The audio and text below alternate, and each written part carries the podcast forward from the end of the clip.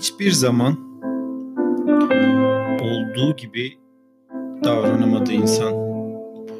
Bunun en büyük eksikliğini yine kendi çekti. Hep biri olmaya çalıştı.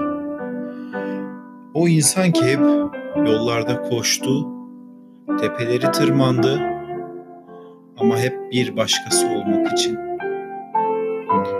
Kendini bulamadı insan. Neyin içindeydi? Onu değiştiren şey neydi? Bu kadar koşmasına, bu kadar çabasına karşılık gelen şey neydi? Bunun cevabı bir ömür sürer. Kimine cevapsız bir sorudur. Her ne kadar uğrunda savaşlar versek de, koşsak da sahip olacağımız şey bizim mi?